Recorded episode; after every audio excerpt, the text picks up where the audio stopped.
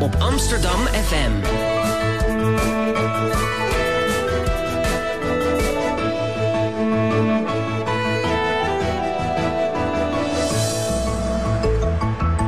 Radio Swammerdam. Goedemorgen en welkom bij Radio Swammerdam, het wekelijkse wetenschapsprogramma van Amsterdam FM. Mijn naam is Eveline van en medepresentator vandaag is Tim Wagenmakers. Uh, vandaag praten we over het onderzoek naar slaap en slaapverstoring. Uh, en in het bijzonder ook bij patiënten met de ziekte van Parkinson. Nou, waarom slaapstoornissen nou juist bij deze patiënten onderzocht worden, zult u het komende uur leren. Ja, te gast zijn uh, Sonja Rutte, psychiater in opleiding en promovenda aan het VUMC, die de effectiviteit van lichttherapie op slaap en stemming onderzoekt bij patiënten met de ziekte van Parkinson. Ook spreken we met dokter IJsbrand van der Werf, hoofd van het onderzoeksteam Neuropsychiatrie bij het VU Medisch Centrum en hoofd emotie en cognitie aan het Nederlands Instituut voor Neurowetenschappen. Met hem zoomen we in op het fenomeen van slaap en slaapstoornissen. Ja, we spreken het uit Isbrand, toch? Isbrand is het Zeker, ja. Isbrand. Ja. Isbrand, geeft niks. Um, uh, openingsvraag. Uh, hebben jullie als onderzoekers die zich bezighouden met slaap en slaapstoornissen... nou een beter slaap- en wakenritme dan uh, ik, presentator van Radio Swammerdam? Hebben jullie een beter ritme? Uh, ik ben normaal gesproken een hele goede slaper inderdaad. Toevallig had ik net vannacht dienst en ben ik drie keer uit mijn bed gebeld. Maar uh, dat, dat ligt niet per se aan mij. Ik, als het aan mij zou liggen zou ik, zou ik goed doorslapen. Hoeveel okay. uur slaap je per nacht? Ik slaap de zeven uur. Ja. Sonja? Ik ben ook een hele goede slaper. Ik slaap normaal gesproken 7 tot 8 uur. Maar ik denk dat als ik niet zou hoeven werken, dat ik wel langer zou slapen dan dat. En doen jullie ook wel eens, we gaan het zo hebben over lichttherapie, aan een uurtje lichttherapie? Ik doe dat zelf niet, maar ik heb het afgelopen winter wel overwogen. Want ik merk nu het lente wordt wel dat ik echt veel meer energie heb. Dus ja. wat dat betreft nou, ben ik wel in de verleiding geweest. Oké. Okay. Um, nou, we gaan uh, beginnen met, uh, met het onderzoek uh, wat je doet, Sonja. Um, en um, we gaan het hebben over de zoektocht naar kennis over slaapstoornissen. En we beginnen met jouw studie naar mogelijke behandelvormen daarvan bij Parkinson-patiënten. Waarom nou juist Parkinson-patiënten? Waarom, wat is hun probleem met slaap?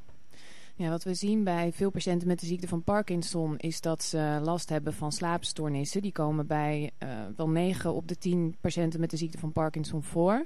En daarnaast zien we dat ze ook vaker dan in de algemene bevolking uh, last hebben van depressieve klachten. Ja. En het lastige bij deze groep is dat uh, je soms qua behandeling beperkt wordt in je opties. Deze patiënten gebruiken vaak al heel veel medicatie voor de Parkinson en uh, willen vaak niet nog meer medicatie gebruiken. Zijn vaak ook gevoeliger voor bijwerkingen. En als er cognitieve problemen ontstaan later in de ziekte, dan is bijvoorbeeld psychotherapie ook lastiger. Dus we staan soms met de handen gebonden. En daarom is het heel belangrijk om op zoek te gaan naar behandelalternatieven voor deze klachten. Wat is dan hun slaapstoornis? Ja, het wisselt. Er komen heel veel verschillende slaapstoornissen voor bij de ziekte van Parkinson. Maar wat we het meest zien is dat ze toch een meer gefragmenteerde slaap hebben. Dus lichter slapen, minder diep slapen, vaker wakker worden. Vaak ook veel vroeger wakker worden dan normaal. En dan in de loop van de dag zo vermoeid raken dat ze overdag juist in slaap dutten. Dus je ziet dat, dat de nachtrust in ieder geval echt verstoort. Waardoor mensen daar minder van kunnen profiteren.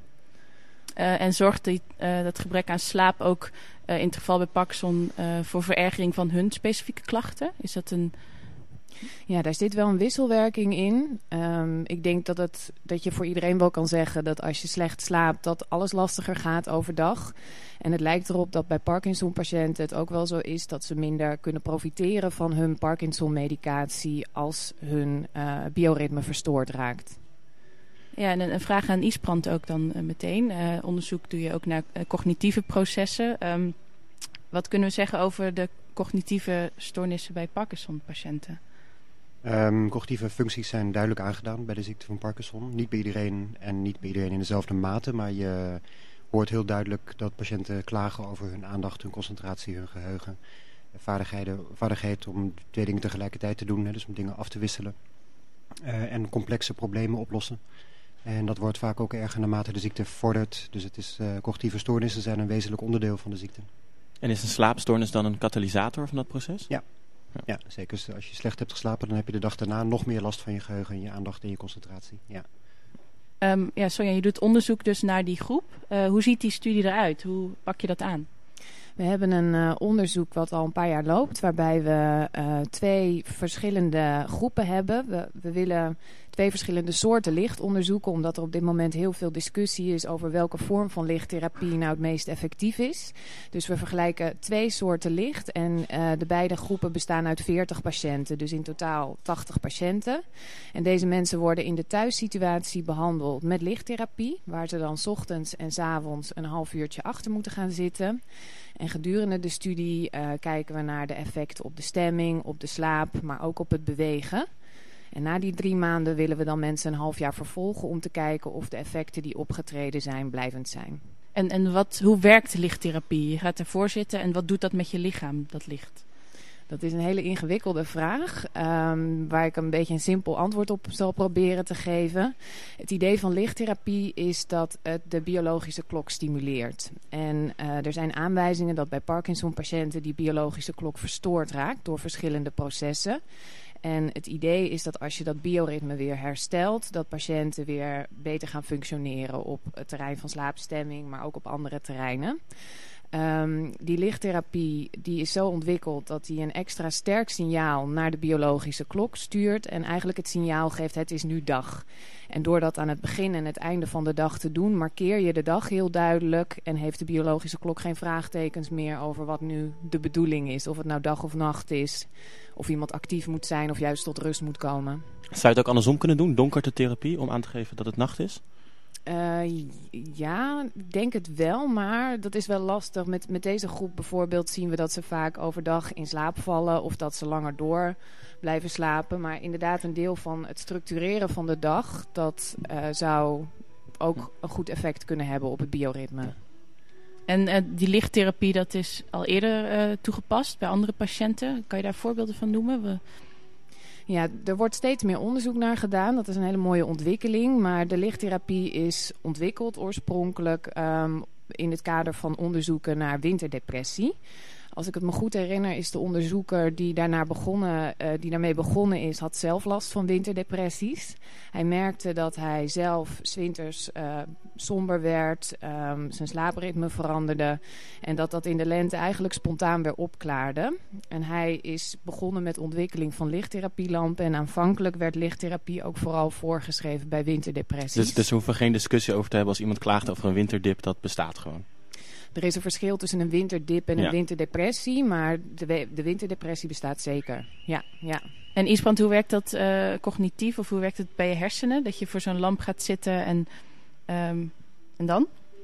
Um, nou, er, zijn, er zijn routes in de hersenen, um, circuits in de hersenen die uh, gevoelig zijn voor licht. Het komt natuurlijk binnen op je ogen en vanuit de ogen, vanuit de retina wordt het licht verspreid naar een aantal verschillende gebieden in de hersenen die gevoelig zijn voor de effecten van licht. Uh, een aantal daarvan zijn betrokken bij de biologische klok, zoals Sonja net aangaf. En een aantal daarvan zijn betrokken bij, uh, indirect bij stemming. Okay. En je stuurt dus eigenlijk een groot aantal delen van je hersenen aan door middel van licht. Ja, dus, dus sowieso heeft dat effect op, op slaap en stemming. Dus ja. die horen heel duidelijk daar ook bij elkaar. Ja, oké. Okay. Um, en stel nou als ik, uh, als ik zelf zo'n lamp wil, kan ik die ook slecht gebruiken? Dat, door daar gewoon uren voor te gaan zitten. En uh, is dat een groot gevaar? Dat, dat patiënten denken, nou ik blijf toch iets langer voor zo'n lamp zitten? Um, over het algemeen is lichttherapie een hele veilige en onschuldige behandeling. Maar er zijn een paar groepen patiënten die voorzichtig moeten zijn met lichttherapie. Dat zijn bijvoorbeeld mensen die lijden aan manisch depressiviteit. We weten dat als die mensen geen stemmingstabilisator gebruiken en toch lichttherapie toepassen, dat ze het risico lopen om manisch te worden. En verder zie je dat bepaalde oogaandoeningen de ogen overgevoelig maken voor licht, waardoor dat schade kan geven. Maar als je goed screent op dat soort zaken, dan kun je in principe heel veilig lichttherapie gebruiken. Het grootste gevaar is dan dat mensen uh, de lamp ineffectief gebruiken. Want als je midden op de dag drie uur achter die lamp gaat zitten, dan verwacht je daar eigenlijk geen effect van. Daarnet had je het over twee soorten licht die jullie gebruiken. Wat, twee soorten licht, wat, wat bedoel je daarmee? Net zoals ik al zei, er is heel veel discussie over welk type licht de biologische klok nou het meeste stimuleert. En dat is afhankelijk van verschillende kenmerken. Dan stuiten we ook meteen op het probleem dat als ik daar te veel over zou gaan vertellen, dat ik dan uh, patiënten die bijvoorbeeld deel willen nemen ideeën kan geven over welke het beste ja. zou werken. En dat zou de behandelresultaten ja. weer kunnen beïnvloeden. Dus daar ga ik nu verder nee. niks over zeggen. Oh, dus dat moeten we straks bij de koffie even Even bespreken. uitvogelen, ja. Ehm, eh, nou, er worden allerlei metingen gedaan, hè? Want eh, die patiënten die ehm, moeten denk ik ook vragenlijsten invullen over hoe ze zich voelen en wat ze verwachten. Ehm, kan je daar wat over vertellen? Wat, eh, ja, als, vanuit je rol als psychiater misschien ook, Ja. ehm, hoe je daar naar kijkt?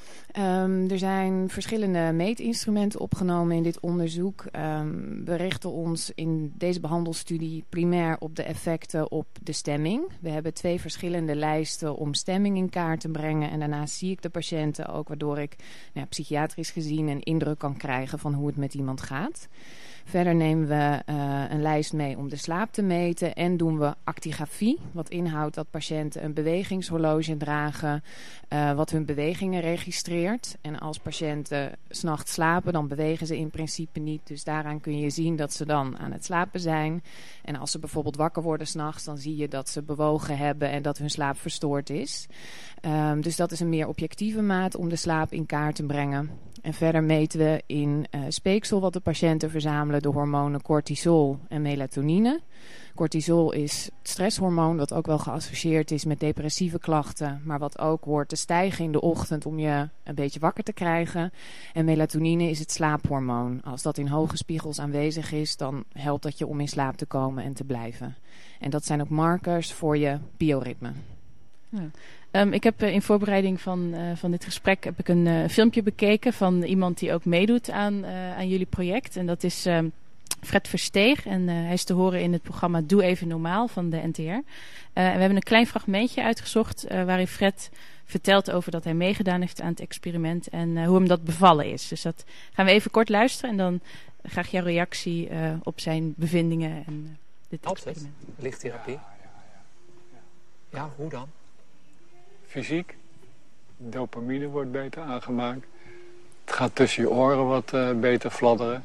En ik zeg altijd maar tegen, gezien, ik kom weer over de tafel springen. Ja? Ja, Echt waar, joh? nou, ze, Maar, maar is, ben je daar zo blij van? eh? zo, ja, niet, eh, je, je knapt er helemaal van op. Ik had een buurvrouw die had het ook, maar die deed niks. Ja, je moet natuurlijk wel een beetje meewerken en Meedenken. meedenken. Ja, dat, als je nou in de zon zit, voel je beter dan als je in de schaduw zit. Ja, toch? Dan zit het maar tussen je oren, toch? Ja, dat vind ik ook. Maakt toch niet uit, Dat vind ik ook. als het maar werkt. Ja, al zit het maar tussen je oren, als het maar werkt. Ja, toch? Ehm, ja, welke problemen kleven er aan zo'n behandelstudie? Nou ja, wat, wat ehm, een probleem is, wat natuurlijk voor kan komen, is het placebo-effect. Dat ondervangen we in deze studie door twee verschillende soorten licht te onderzoeken. En ehm, we verwachten dat die placebo-effecten in beide groepen aanwezig zijn. Dus dat het extra effect van de lichttherapie, die dan mogelijk beter zou werken, eh daarbovenop komt. Dus, dus door twee groepen met elkaar te vergelijken, hoop je dat probleem een beetje te ondervangen. Ik denk zelf dat het placebo-effect bij lichttherapie wel groot kan zijn, omdat je het licht kan zien. Je ziet aan de kleur van het licht, intensiteit van het licht, van alles. Dus dat kan verwachtingen scheppen.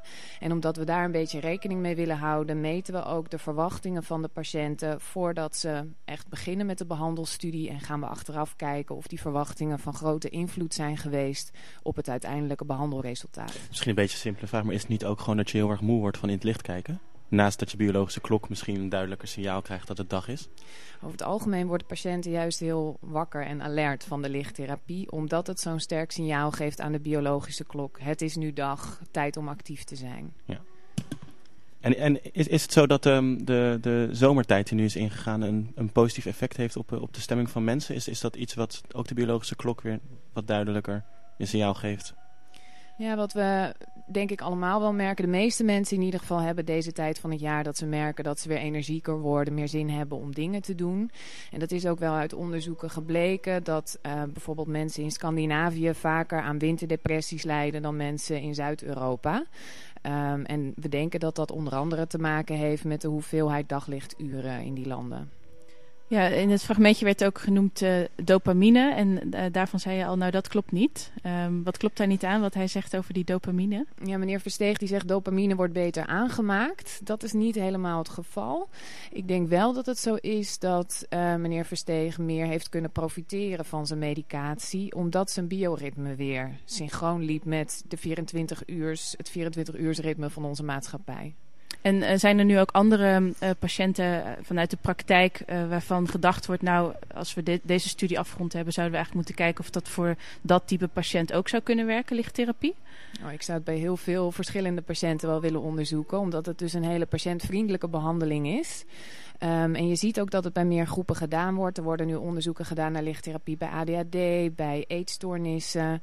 Ehm, en ik denk dat bijvoorbeeld patiënten met manisch depressiviteit of patiënten die eh, aan gewone depressies lijden, misschien zwangere vrouwen met depressies die liever geen medicatie willen gebruiken, dat dat allemaal hele interessante groepen zijn om te kijken of lichttherapie werkt. En, en zou het ook zo kunnen zijn dat we, omdat we die positieve effecten van licht erkennen, dat misschien over tien jaar iedereen elke ochtend begint even met een half uurtje, Een dosis lichttherapie Ja, in de ochtend. toch? Ja. Zo zondagochtend. Zo net voor de yoga. Ja. Nou, ik ken meer, meerdere mensen die zelf een lamp hebben aangeschaft, omdat ze dan misschien niet een winterdepressie, maar wel een winterdip ervaren. En die zijn daar heel enthousiast over, dus het zou maar zo kunnen. Oké. We gaan eh, luisteren naar eh, het liedje Day Sleeper van R.E.M., eh, zodat u zelf geen dagslaper wordt.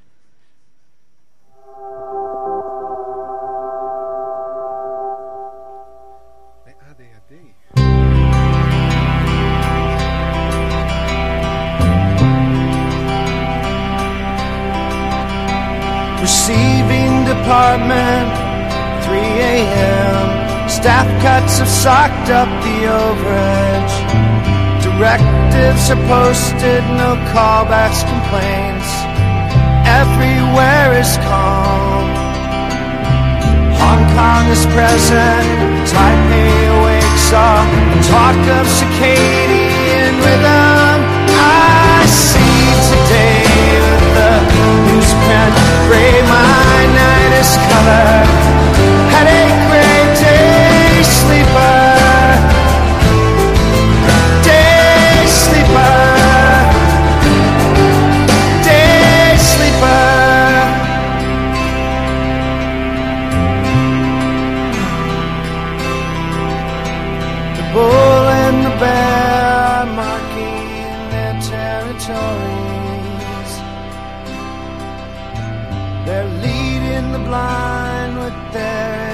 passion and glory.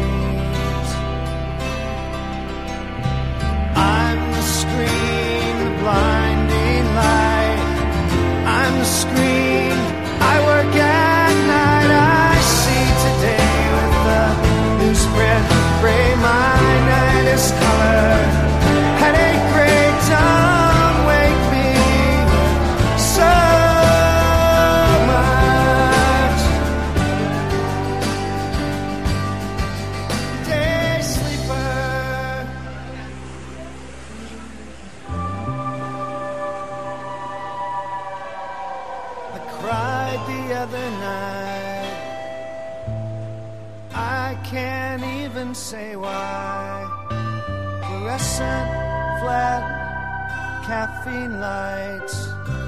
It's furious balancing. I'm the screen, the blinding light. I'm the screen. I work at night. I see the day with the newsprint. Gray, my night is color. Headache,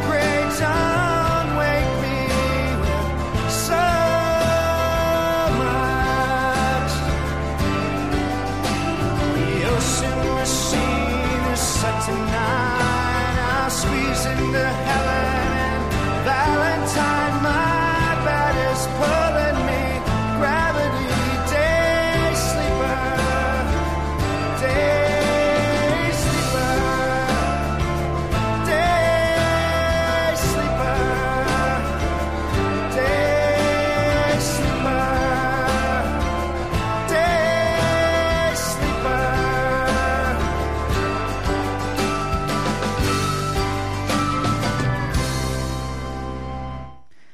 Welkom terug bij Radio Swammerdam, het wekelijkse wetenschapsprogramma van Amsterdam FM. Je hoorde zojuist Day Sleeper van R.E.M. En dat is omdat we vandaag eh, slapen. Nee, we slapen niet. We praten over slapen. Eh, en we duiken nu dieper de wereld in van slaapstoornissen met Isbrand van der Werf. Eh Isbrand, je doet al enige tijd onderzoek naar slaap en slaapstoornissen. Kan je misschien een voorbeeld noemen uit een van je onderzoeken hiernaar... ehm, over welke nieuwe inzichten we eigenlijk opgedaan hebben over het belang van slaap en slaapstoornissen? Ja, vanuit het fundamentele slaaponderzoek hebben we de laatste jaren veel werk gedaan aan eh gedachten dat je tijdens de slaap bezig bent met het vastleggen van je geheugensporen. Dus dat wat je overdag leert, ehm, dat je daar s'nachts mee bezig bent en dat herkoudt, herhaalt, vastlegt. En daarmee je geheugen eigenlijk ehm, verbetert. Dus je slaapt niet alleen maar, het is niet alleen maar door je tijd die je in bed doorbrengt. Je bent echt bezig met dingen eh, op een onbewust niveau herhalen, eh, om het daarmee later te kunnen gebruiken.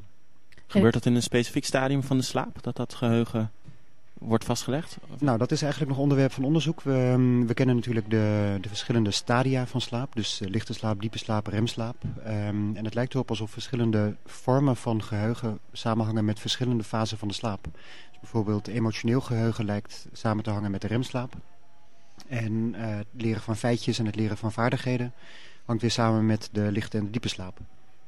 Dus, dus eigenlijk de, de, de, de aloude tip van als je een tentamen hebt, zorg ervoor dat je even goed slaapt de dag ervoor. Is niet alleen zodat je uitgerust bent, maar ook dat je wat je geleerd hebt die dag misschien wel iets beter kan opslaan. Ja, nou voor tentamen, kijk, voor die, e- als, je het, als, als het je alleen gaat om het tentamen, Hm. zou ik zeggen, hou gerust die nacht door. Want dan kun je namelijk gewoon die, al die uren meepakken en leren en dan vlammen op het tentamen.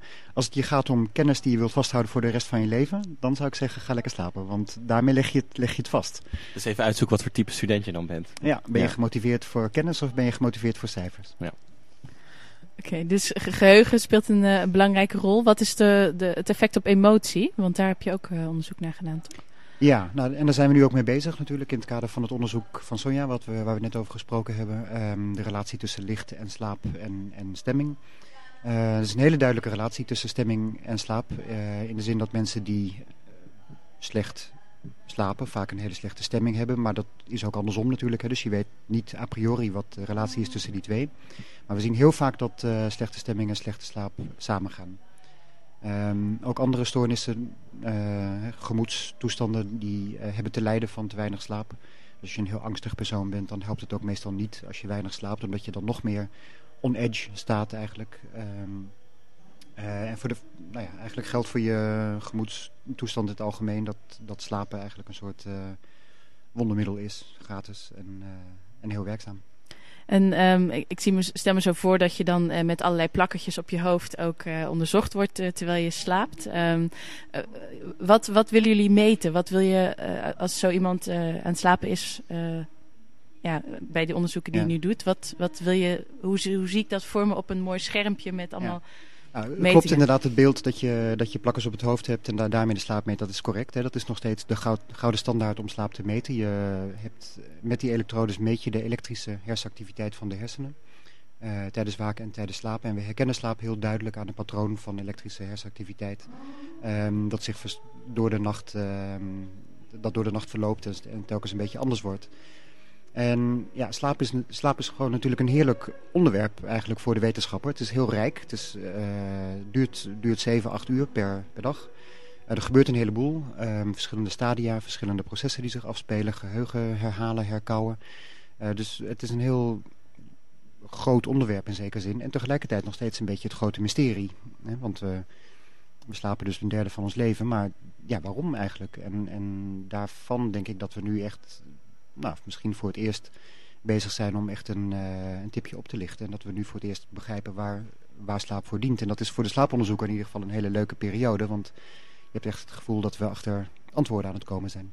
Je, zie- je zei net als je slaapt dat, je dan, eh, nou, dat er aanwijzingen zijn dat helpt om je geheugen eh, te trainen en om dingen beter te onthouden. Ja. Heeft dat ook te maken, heeft, heeft dat een samenhang met dromen? Is dat ook iets wat je misschien in je dromen doet? Of is daar iets over te zeggen? Nou, het lijkt erop dat de, de slaapfase waarin je droomt, dus de remslaap, eh, dat die heel belangrijk is voor bepaalde soorten geheugen, maar niet per se de inhoud van je droom. Ehm, waarschijnlijk is het zo dat de dromen die je, ont- die herinnert, zijn eigenlijk alleen maar de dromen van waaruit je wakker bent geworden. Eh, en alle dromen die je hebt gehad in de loop van de nacht, ehm, die ben je waarschijnlijk allemaal vergeten. Dus je kunt er gerust van uitgaan dat de inhoud van de droom niet per se van belang is, maar de toestand van dromen wel.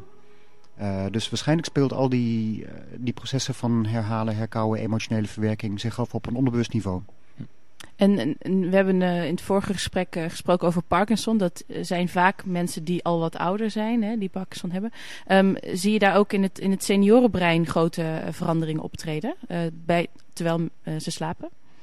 Gewoon als mensen ouder worden. Ja, hebben die een ander Ja. slaappatroon of andere Ja. hersenactiviteit terwijl ze slapen? Ehm, soms. Ehm, kijk, zoals met de meeste dingen ehm, is bij ouderen de variatie het allergrootst.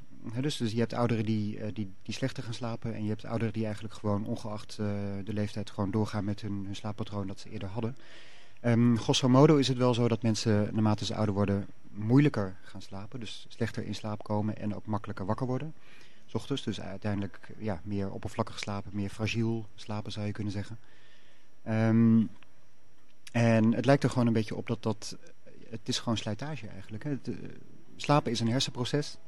En dat betekent dat het aangestuurd wordt door hele specifieke celgroepen in de hersenen. En zoals andere dingen ook kapot kunnen gaan, kunnen ook dit, deze mechanismen kunnen langzaam slijten. En daardoor wordt slapen voor sommige mensen steeds moeilijker. Maar wat bedoel je ouder ermee? Ik snap het helemaal. Hoe, hoe, hoe, hoe kan dat kapot gaan? cellen in je hersenen gaan kapot naarmate je Hm. ouder wordt. Hè. In sommige gevallen heel duidelijk, zoals bij de ziekte van Alzheimer, ziekte van Parkinson. eh, of bij, bij hersenbloeding, dat soort dingen. Dan is het heel duidelijk dat er, ja, dat er schade is aan de hersenen. Maar ook als je ouder wordt, ehm, loop je toch langzaam schade op aan je hersenen in de loop van je leven. Ja. En dat kun je soms zien aan een, bijvoorbeeld complexe gedragingen, eh, gevoelige gedragingen zoals slaap. En, en ouderen slapen die dan ook gemiddeld korter? Is dat uit populatieonderzoek ook eh, duidelijk? Ja. Oké. Ja, dus En- ouderen slapen korter, maar hebben in principe natuurlijk nog steeds dezelfde slaapbehoeften die ze vroeger ook hadden. Dus je zou bijna kunnen zeggen dat ouderen, eh, althans de ouderen die slechter slapen, dat die chronisch slaapgedepriveerd zijn. Maar die, die slaapbehoefte, dat, die is bij iedereen, ongeacht welke leeftijd, eh, in principe hetzelfde. Nee, dus over de populatie is die heel verschillend. Ja. Ehm, enorm verschillend zelfs. hè. Dus eigenlijk alles wat tussen de 5 en de 10 uur zit, noemen we normaal. Ja. En dat betekent dus dat een factor 2 verschil, dat dat eigenlijk gewoon allemaal behoort tot de normale variatie. En ik kan jou dus ook niet vertellen of jij een slaapprobleem hebt. Als jij mij vertelt, hè, van, ik, ik slaap, eh, als jij zegt ik slaap 6 uur en ik, eh, dan, kan, dan, dan weet ik op grond daarvan niet of jij een slaapprobleem hebt. Want jij zou prima tevreden kunnen zijn met je 6 uur. En iemand anders die bij me komt en die zegt ik slaap 9 uur en ik ben elke dag zo moe, die heeft eigenlijk een slaapprobleem. Maar is er iets aan te doen? Kan ik mijzelf trainen dat ik nog maar zes uur slaap per nacht nodig heb? Nee, eigenlijk niet. Nee. Maar dat is een vrij Want dat willen we allemaal natuurlijk. boute hè? constatering in die zin dat er ja, natuurlijk best wel veel beroepen zijn of mensen die eh, een chronisch slaaptekort ook hebben door Ja. hun werk. dat is ook zo. Dus bepaalde mensen zijn niet geprogrammeerd om werk te Nee, doen. je kunt, dat- je kunt prima natuurlijk zes uur slapen. En je kunt dat prima een aantal dagen achter elkaar volhouden. Eh, meestal is het dan toch zo dat mensen daarna een periode hebben dat ze toch eventjes weer normaal moeten slapen. Of misschien zelfs ietsje langer. Om, eh, om toch weer te resetten. Maar het fijne van slapen is natuurlijk wel dat het behoorlijk ehm, kneedbaar is. Mensen met kinderen bijvoorbeeld zullen weten dat, dat je, je kunt toch wel functioneren. Ook als je jonge kinderen hebt. eh, die je dan dag na dag uit je, uit je slaap houden. Of nacht na nacht liever gezegd. Ehm, en toch, toch kun je daar prima een tijdje mee voort. En op een gegeven moment wordt de moeheid natuurlijk wel zo groot dat je dat wilt inhalen. Maar je kunt prima een beetje schipper met je slapen. En als jullie eh, zo iemand onderzoeken die daar 7, 8 uur lekker ligt te slapen, eh, kan je dan op een gegeven moment ook aan al die metingen zien van nou nu is het beste moment om die persoon wakker te maken en 10 minuten later is het alweer eigenlijk niet goed? Of- Ja, zeker. Dus, dus eigenlijk kan iedereen een persoonlijk slaapadvies krijgen van je moet 7 uur en 18 minuten elke nacht slapen. Nou, eigenlijk ehm, is de beste manier om erachter te komen hoeveel slaap je nodig hebt, is dat echt bij jezelf onderzoeken. Eh, want het zou ook zo kunnen zijn dat sommige mensen die doezelslaap aan het einde van de, van de dag, s ochtends nog even nodig hebben om hun slaap af te ronden. Zo andere mensen liefst uit bed zouden springen. Eh, je zou eigenlijk gewoon een keer een periode moeten hebben dat je geen verplichtingen hebt. Ehm, en dan gewoon, hè, laten we zeggen vakantie. En dan in een periode van twee weken merken wat jouw individuele slaapbehoefte is. Zonder dat er druk op je gelegd wordt van wekkers of, eh, of andere dingen. En dan heb je het beste beeld van wat jouw individuele slaapbehoefte is. Ik, ik, ik, ik heb wel eens dat ik dan de wekker om zeven uur zet, maar ik word om zes uur wakker. En dan ben ik eigenlijk klaar wakker en dan denk ik, blijf nog even een uurtje liggen. En dan val ik in slaap en dan word ik daarna wakker en dan ben ik eh, uitgeput. Hm. Had ik dan beter kunnen opstaan of is dat extra half uurtje nog wel? Ik denk dat je dan beter op had kunnen staan, eigenlijk. Dan begin je de dag waarschijnlijk toch op, met een, op een frissere manier. Want dan ben je opgestaan op het moment dat jouw biologische klok aangaf van ik ben nu wakker. Met andere woorden, laat het los dat je pas op de wekker wakker Ja. moet worden als je ja, al zeker. eerder... Ik zou zeggen, ga meer op je gevoel af. En eh, als je het gevoel hebt van ik ben nu wakker, dan zou je daar gewoon op voort moeten eh, borduren. Eh, jullie maken bij het onderzoek ook gebruik, bij een ander onderzoek, van eh, slaapregister.nl, zag ik. Ehm, eh, wat wordt mensen dan gevraagd om bij te houden? Misschien dit soort dingen, hè? Van, eh, tijdens de vakantie, wat is je ritme? Ja. Wat, wat willen jullie weten van, bij, bij dat populatieonderzoek? Ja, slaapregister.nl is opgericht door eh, een collega van mij, Eus van Zomeren. een van de grote slaaponderzoekers, bekende slaaponderzoekers van Nederland. En die wil eigenlijk weten ehm, wat, wat nou in de populatie de verschillende vormen van, van slapen zijn. Dus de langslapers, de kortslapers, mensen met slaapstoornissen. Is, dat één, is, is er maar één slaapstoornis of heb je eigenlijk een heleboel slaapstoornissen? Dus wij, we vragen mensen via die website ehm, naar hun slaappatroon. Dus eh, ja, bent u een goede of een slechte slaper? Hoeveel slaapt u? Eh, wat eet u? Wat is uw geslacht? Wat, ehm, waar woont u? Woont u boven de bakker of naast de tramrails of dat soort dingen? Dus probeer helemaal in kaart te brengen ehm, wat iemands individuele slaappatroon is in relatie tot zijn of haar omstandigheden. Persoonlijke familieomstandigheden, woonomstandigheden, voedselpatroon, eh, stemming, aandacht, cognitie. Al die dingen proberen we te meten. En daarmee proberen we dan een beeld te krijgen van hoe het zit met slaappatronen in Nederland. Dus we zijn op zoek naar ehm, alle mogelijke vormen van, eh, van slaappatronen. En, en zou dat op kunnen leveren dat, dat er ineens iets raars uitkomt dat in Friesland mensen boven de bakker, die boven de bakker wonen slechter slapen. Dus we gaan een vervolgonderzoek doen met die groep. Is het, is het ook al zo specifiek? Ja, je kunt daaruit inderdaad bepaalde groepen destilleren. Eh, die een hele specifieke klacht hebben. En die specifieke klacht kun je dan nader onderzoeken. Dus dat is voor ons als onderzoeker natuurlijk heel fijn dat we daarmee eh, heel gemakkelijk een populatie kunnen identificeren die eh, voldoet aan bepaalde criteria. En daarnaast gebruiken we de gehele, eh, de gehele basis van respondenten, dus de gehele populatie, om te kijken naar het patroon over de, over de bevolking. Is dat, lijkt het ook, Sonja, een beetje op jouw eh, vakgebied? Dat eh, jullie als, nou, als, je eenmaal psychiater bent, krijgt natuurlijk ook allerlei klachten binnen. En dat is eigenlijk een, mini-populatie. eh, dat er ineens een probleem voorkomt waarvan je denkt, goh, daar, dat hoor ik nu zo vaak. Dat is nog niet representatief, maar daar moeten we eens induiken. Nou, ik denk dat dit onderzoek daar een heel mooi voorbeeld van is. Bij Parkinson-patiënten die bij ons op de poli kwamen, hoorden we zo vaak dat er klachten waren over slaapstoornissen en depressie. Dat we dachten, daar moeten we iets mee. Ehm, maar slaapstoornissen komen heel vaak voor bij psychiatrische aandoeningen. Dus, dus slaap en psychiatrie heeft absoluut met elkaar te maken.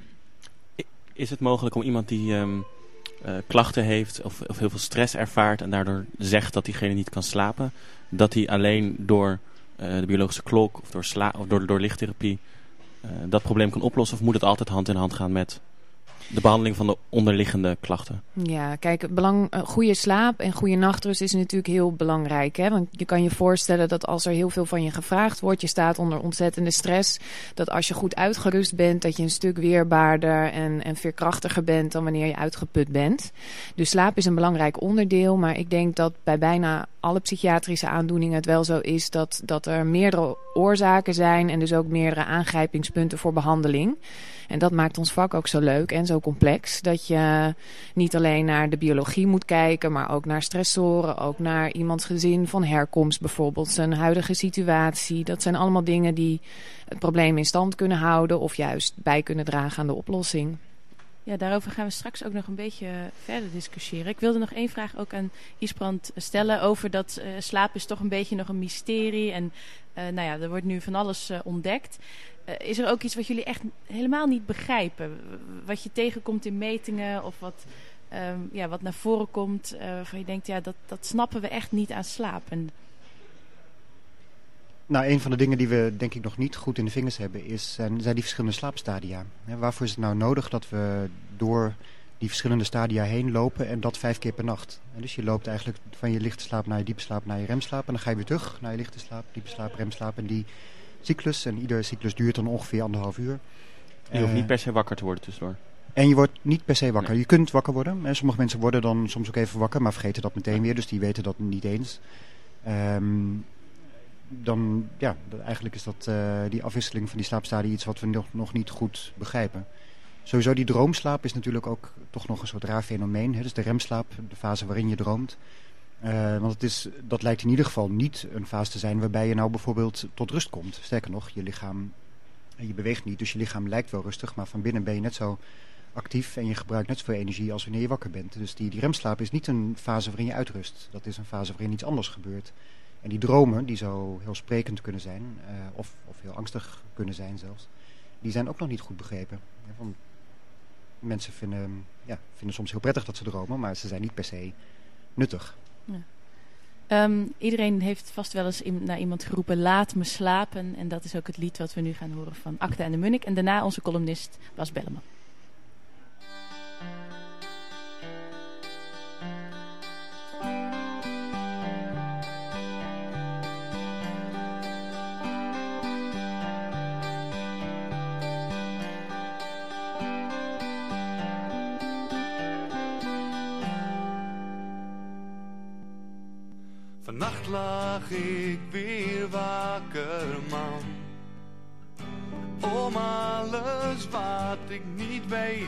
En voor niets had ik een oplossing. Behalve dan bereid. Niet het me niet interesseert. Maar wat weet ik er nou van?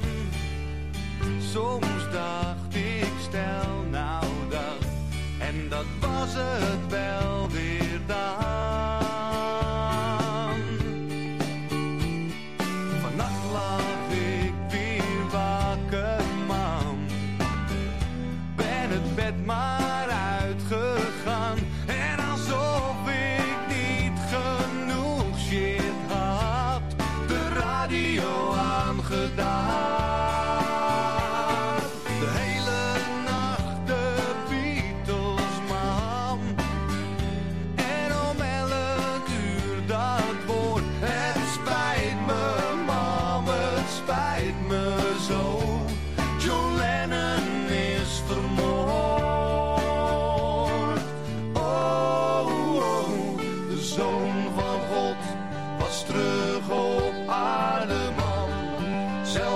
boodschap, zelfde hart.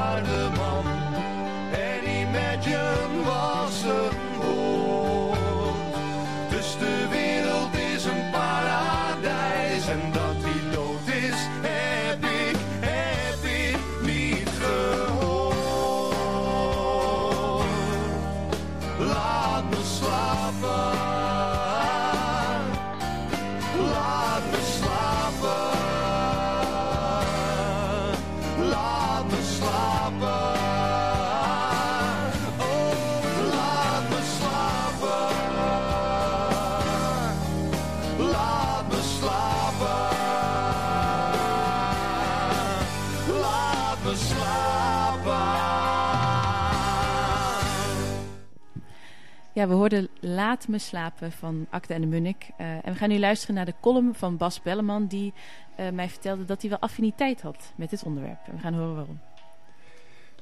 Slaap en waak leken me vroeger twee landen met een scherpe grens die je kon oversteken. Ik wilde ook graag het moment meemaken waarop ik in slaap viel, maar dat lukte nooit. Ik voelde alleen dat ik wegzuiste naar de diepte, maar ik merkte nooit wanneer ik daar nou aankwam. Ik wilde ook graag wakker worden in mijn dromen, lucide dromen, weten dat je droomt. Dat is me wel een paar keer gelukt, maar bijna nooit. En mijn ideeën over slaap veranderden toen ik kinderen kreeg. En binnen anderhalf jaar had ik drie zonen. Eerst de oudste en daarna een tweeling. En de oudste sliep onrustig en werd veel wakker. En de tweelingbroertjes werden ook één of twee keer wakker. Meestal een kwartier na elkaar. En ik was ook geen man die overal doorheen sliep. Ik hoorde alles. En daardoor waren nachten van drie, vier, vijf keer uit bed geen uitzondering. Vaak ook wel meer. En tel daar wat zorgen bij op die me wakker hielden. En het duizelde me elke morgen als de wekker ging. Ik maakte fouten in mijn werk, van tikfouten tot blunders. En ik kon niet meer zonder deadline. Als ik een gedicht wilde schrijven waar helemaal niemand om vroeg, dan viel ik boven mijn papier in slaap. In die tijd schreef ik proza-recensies voor Dagblad Trouw. En daarom vroegen ze me voor een literaire jury, de ACO-jury. Zal ik het doen, vroeg ik mijn vrouw, want als ik al die boeken lees, dan slaap ik nog minder. En dat verschil voel je toch niet, zei ze. Vond, vond ik een briljant antwoord. En twee jaar lang las ik elke nacht boeken tot ik in elkaar zakte. En mijn lichaam gaf zijn protest op. Ik maakte minder blunders. Ik was minder duizelig. En ik voelde werkelijk geen verschil meer tussen een uur meer of minder slaap. Vier uur slapen had dezelfde uitwerking als zes uur slapen. En acht uur slaap haalde ik vrijwel nooit. En als het eens lukte in de hotelkamer tijdens een of ander poëziefestival... dan voelde ik me bij het ontwaken nog precies hetzelfde. Dus ik had ook geen enkele motivatie om eerder te gaan slapen. Ik kon nog vier uur lang met Shakespeare bezig zijn en het zou niets uitmaken voor de volgende dag. Echt wakker werd ik nooit. En goed slapen lukte ook niet meer. En slapen en waken liepen door elkaar heen. Ik sloot mijn ogen in de trein. En zelfs op de fiets sloot ik wel eens mijn ogen. Al was het maar een paar meter. En ik had ook het gevoel dat ik met ogen open kon slapen. Of was ik dan toch wakker? De strook tussen slaap en waken was betwist gebied. Ik liep dag in dag uit op de grens en voelde van beide zijden trekken. Ik was een onslaper. En dat bleef lange tijd zo.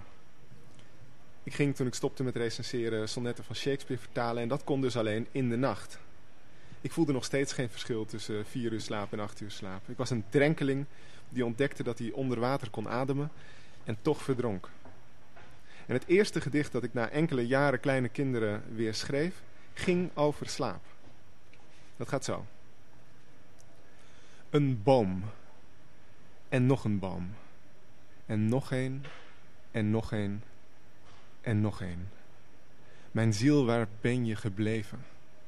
Ik zwerf langs de stammen van de slaap en kom je nergens tegen. Word wakker als een aap. Een bos is een boom en nog een boom en nog een en nog een en nog een. De ziel is een droom en nog een droom en nog een en nog een en nog een. En nu pas sinds een jaar, eigenlijk minder, voel ik weer wat slaap kan doen. Hoe je uit de nacht kunt ontwaken zonder een restschuld. En ik mag wel zeggen dat ik hoop dat ik voor altijd uit die grensstrook ben bevrijd. Dankjewel uh, Bas. Sonja, kan je hier een uh, reactie op geven? En, uh, wat, wat, wat vind je hiervan? Ja, heel indrukwekkend om te horen. Um, ik denk dat het een heel mooie illustratie is van hoe erg het kan zijn als je lange tijd heel weinig slaapt. En um, ik herken het ook wel een beetje uit nachtdiensten. Um, maar dan is het maar één nachtje. Dus ik kan niet anders zeggen dan dat ik met je te doen heb in die periode. Ja, over, over die nachtdiensten gesproken. Uh, is dat uh, eigenlijk wel zo verstandig om, om, met die nachtdiensten te werken? En al die, wordt daar eigenlijk binnen het ziekenhuis goed naar gekeken uh, wat werkt en wat niet? Of, of, of, is de roostermaker eigenlijk de baas en kijkt hij niet naar slaapbehoeften? Nou ja, s'nachts zijn de mensen ook ziek en die moeten ook geholpen worden. Dus uh, er moet iemand beschikbaar zijn.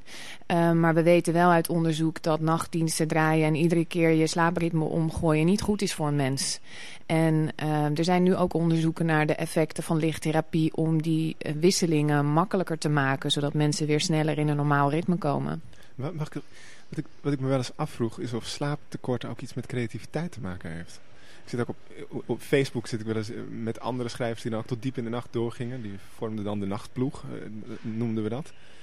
En ik heb wel eens het idee dat je in een soort roes kunt komen. Zoals je ook wel eens het gevoel hebt dat je creatief kunt worden als je wat drinkt of zo. Isbrand, volgens mij eh, moeten we daarvoor bij- aan jouw adres zijn. Ja, nou, dit- hier wordt veel over nagedacht inderdaad. En kijk, creativiteit is een moeilijk te vangen begrip natuurlijk. Hè? Want waarschijnlijk wat je voelt als je mm, een keer te weinig slaapt... is dat de drive hoger wordt. Dus je, je output wordt hoger omdat je gewoon wat remmingen verliest. Ook wanneer je bijvoorbeeld wat neemt, drank of andere middelen. Ehm, en door het wegvallen van die remmingen... ehm, kom je sneller op ideeën en ben je ook meer geneigd om die ideeën uit te voeren. Dus dat, dat kan een eh, idee zijn. Dus het is zo. Het is, het is zeker zo. Je kunt het absoluut gebruiken. Je kunt absoluut ehm, een keer een, nacht overslaan en dan de dag daarna een enorm productieve dag hebben.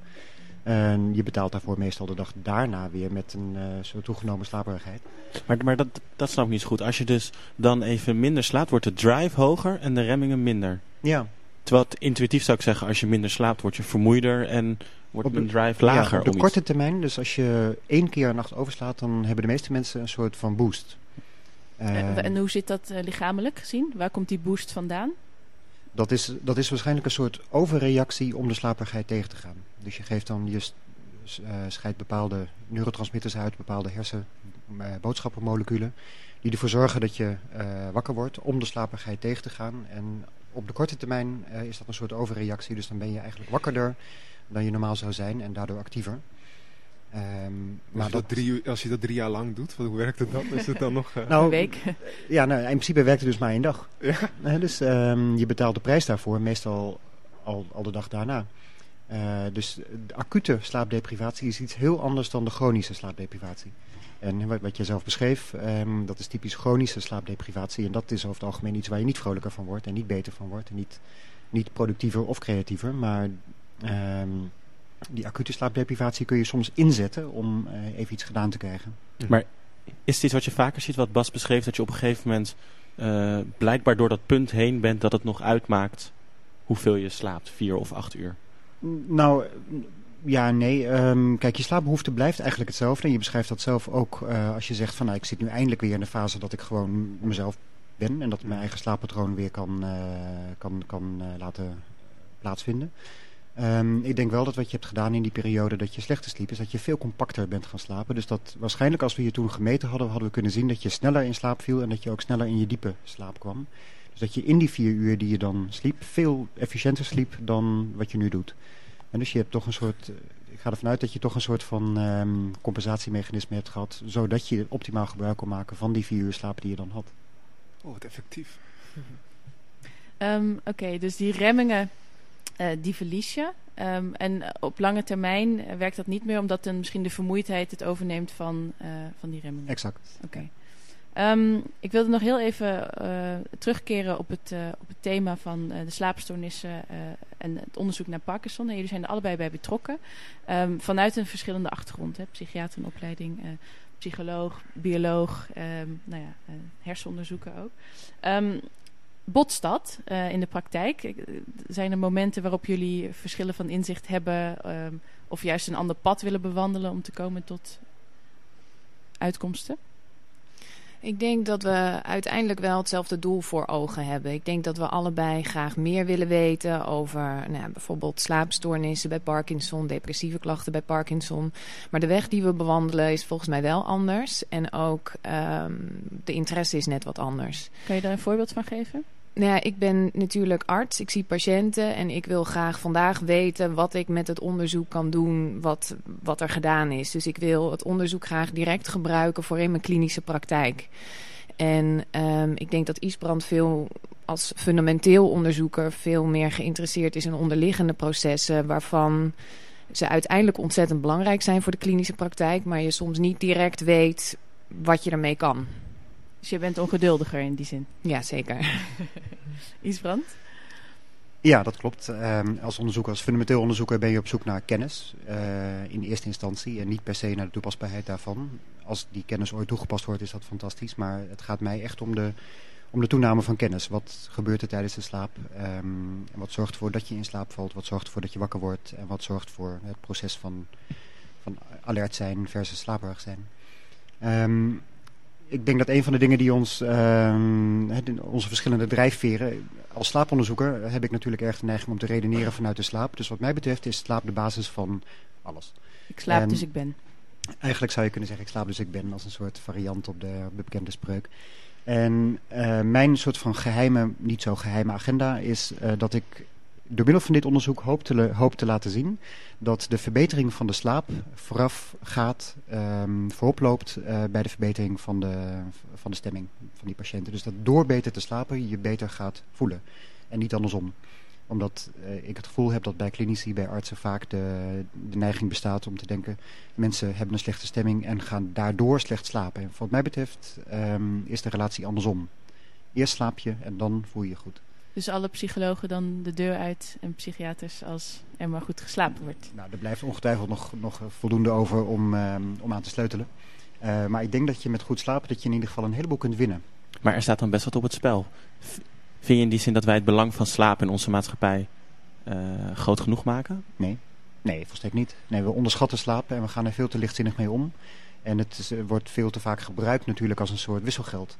Ehm, terwijl je zou eigenlijk moeten zeggen, het is een soort panacee. Hè? Je, je wordt er echt beter van. De ziektes verlopen beter. Je hebt minder last van allerlei stoornissen. Ehm, en het is gewoon gratis. Eh, Je kunt heel makkelijk kun je beter slapen als je je houdt aan bepaalde leefregels. Ehm, en het is wat dat betreft echt een beetje onderschat. En, eh, en het stiefkindje, het wordt, wordt slecht behandeld, slapen. Maar er is natuurlijk altijd een verschil beetje tussen theorie en de praktijk. Is het dan ook dat je bij je eigen werkgever, ik weet niet of jij nachtdiensten draait, wel eens aan hebt gegeven van joh, doen wij het eigenlijk wel goed qua slaapbeleid van onze eigen onderzoekers? Nou, bij de gemiddelde baan eh, heb je natuurlijk, mag je Ja. toch je nachten zelf inrichten. Maar inderdaad, eh, wat je zegt bij, bij nachtdiensten, die heb ik zelf ook. Ehm, eh, ja, dan zit je vast aan, aan de verstoring van je slaap. En dat neem je dan toch maar voor lief. Ik bedoel, Sonja zei het net ook, hè, mensen zijn s'nachts ook ziek. En in mijn geval, mijn nachtdiensten betreffen dan de, de hersenbank. ehm, mensen die hun hersenen ter beschikking stellen. Die kunnen ook dag en nacht komen te overlijden en dan moeten we, moeten we daarbij zijn.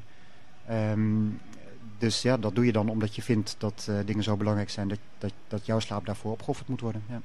En dat doen we misschien collectief met elkaar veel te vaak. En dat doen we misschien wel te vaak. Ehm, Oké, Ehm, we zijn alweer uh, bijna aan het einde gekomen van het programma. Maar we gaan eerst nog een, uh, naar een mooi lied luisteren. Dat heet All Through the Night. En de band heet Sleeping at Last. Nou, dat is wel het meest duidelijke nummer wat ik kon kiezen uh, voor, als thematiek bij deze uitzending. Dus All Through the Night, Sleeping at Last. All through the night, I'll be awake and I'll be with you. All through the night, this precious time when time is new. All, all through the night today, knowing that we feel the same without saying the same without saying.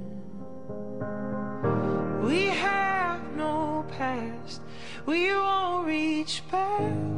Keep with me forward all through the night. And once we start,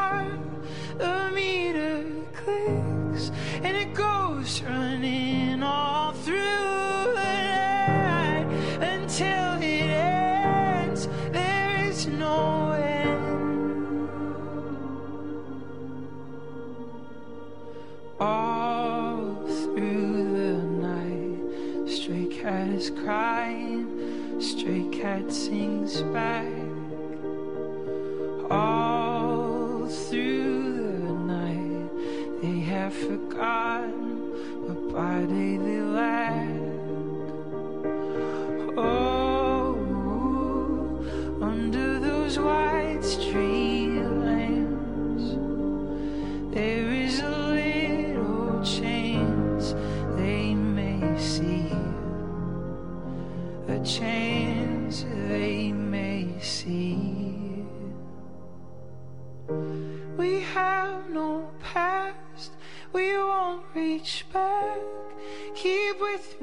forward all through the night. And once we start, the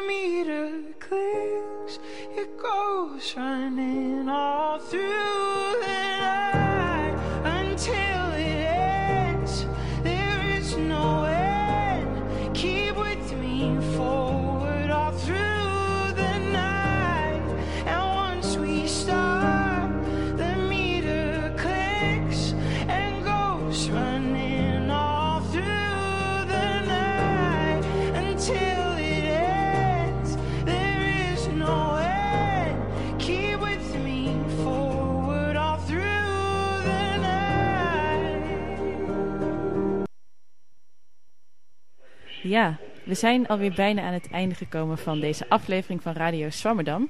Uh, je kan beter niet uh, bij een trein in de buurt wonen, bij een bakker of in de OPA presenteren als er bijna een concert is, maar we hebben het overleefd. Um, ik dank je bij de gasten van vandaag, uh, heel hartelijk. Sonja Rutte en Isbrand van der Werf, bedankt dat jullie ons een inzicht hebben gegeven in jullie mooie onderzoek. En we hebben net ook tijdens het liedje nog even gehoord, geen middagdutjes, tenzij je een goede bent. Ik dank ook mede-presentator Tim Wagemakers, natuurlijk onze columnist uh, Bas Belleman en Thiago voor de techniek. Uh, we zonden uit vanuit de OBA. Mocht u een keer live willen komen kijken, dan kan dat. We hebben een kleine tribune. En u kunt ons natuurlijk ook volgen via Facebook en Twitter. Uh, fragmenten van deze uitzending komen later vandaag ook op de website van Amsterdam FM. Ja, en omdat wij van Radio Zwammerdam de wetenschap een warm hart toedragen, zeggen we er ook nog bij. Um, ben of ken je iemand die mee wil doen aan de onderzoeken die vandaag besproken zijn? Dan moet je even op onze site kijken, want we zullen daar een link plaatsen naar de besproken onderzoeken en ook het onderzoek van uh, Sonja Rutte. Um, volgende week gaat Zwammerdam over